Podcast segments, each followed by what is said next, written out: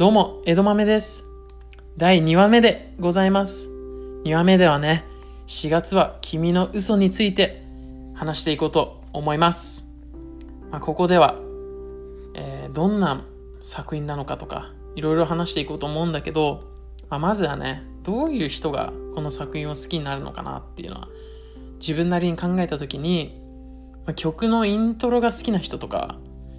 まあ、人のキュンキュンした恋愛話を聞くのが好きな人におすすめです。まあ、切ないのとね、もどかしいのがうまくね、混ざり合ってると。だから、こう、なんていうの、キュンキュンした時もさ、あーみたいな、もどかしい気持ちがね、あって、けど、あーそこ、そこヒントだよとか、そういうのもある作品なので、そういう人がね、好きなのかなって思います。で、この作品はね、あの、アメリカでも結構人気があるのかなって自分でまあいろいろ見てて思っていて、アメリカにも結構なところであのアニメっていうのは配信されていて、まあ、その中でもね、最大手2、3社の中で、まあ、そのクランチロールっていうそのアニメ配信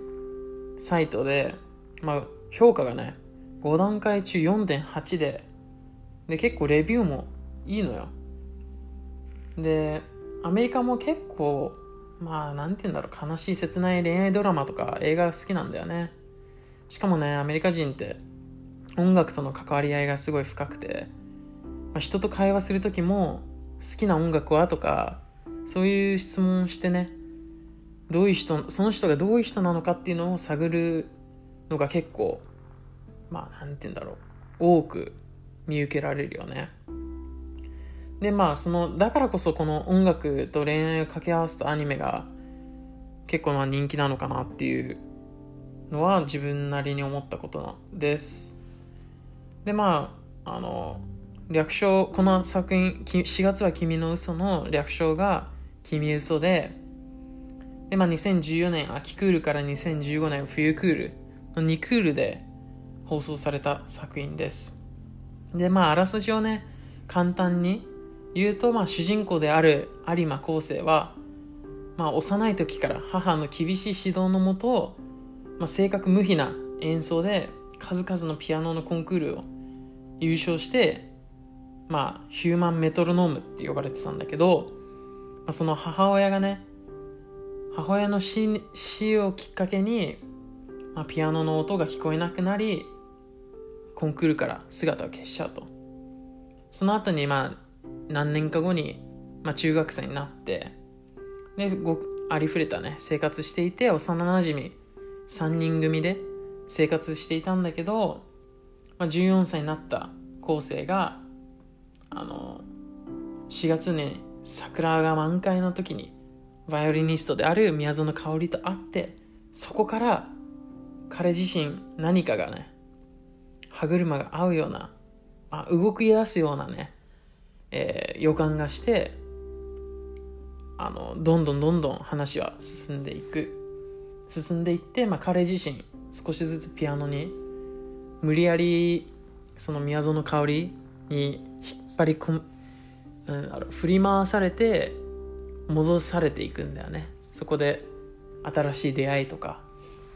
まあその宮園香織との関係性とか幼なじみの中での関係性。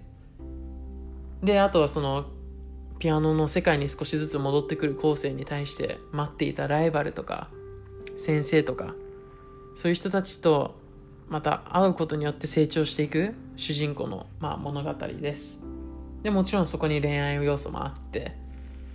でまあなんて言うんだろう。この人はこの人のこと好きこの人はこの人のこと好きっていうのは三角関係なのかな、まあ、そういうのもあるんだけどドロドロはしてない、まあ、そういう作品になっています。でまあそのバイオリニストの宮園香織と会って、まあ、少しずつ変わっていく主人公の構成なんだけど、まあ、そうやって辛いことがあっても、まあ、母親の死とかいろんな辛いことがあっても前を向かなきゃいけないんだよっていう作品、うん、そういうメッセージがやっぱ込められてる。そういうプラスな面があるような前を向いていけるいかなきゃいけないんだよっていうのを伝えてるようなアニメ作品なのかなって個人的に思います。でね、まあ、自分が好きなところってっていうかどういうところが好きなのかっていうとそのピアノの演奏によってね、まあ、人人の人としてピアニストとして成長する有馬昴生っていう主人公がすごい個人的に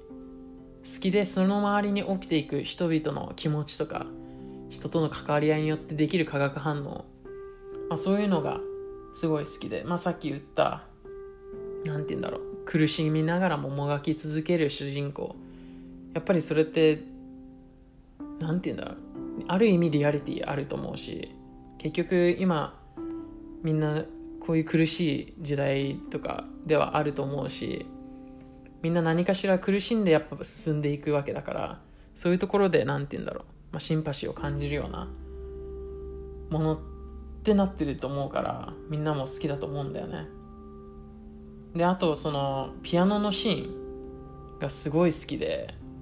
よくできてるなって思います。まあもちろんずアニメ的な表現でね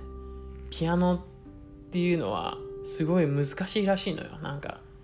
ピアノの書く時のカーブとか、まあ、もちろん手の動き。やっぱ手書きで書いてるから手の動きとかもやりにくいし、まあ、そこでピアノ中に思う主人公のフラッシュバックとかそういう考えてることっていうのはすごいいいなって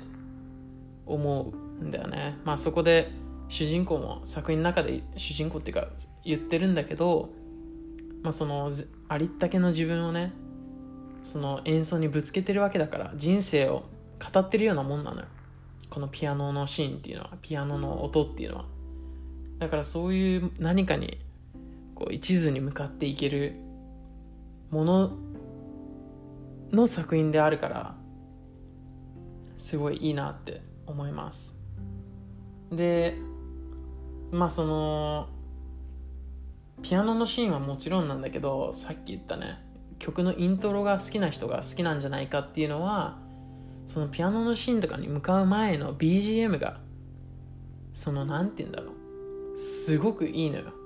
でその BGM がいいとそのピアノの前のシーンの BGM がいいとそのピアノのシーンがまた際立つのよ。そのなんでかっていうとピアノのシーンの前の BGM が自分の気持ちをこう盛り立ててくれるから。でそれってなんか曲のイントロのような感じなのかなってすごい個人的に思ったのよ。だからその曲のイントロが好きな人とか何て言うんだろうそういう音が好きな人が好きになる作品なのかなって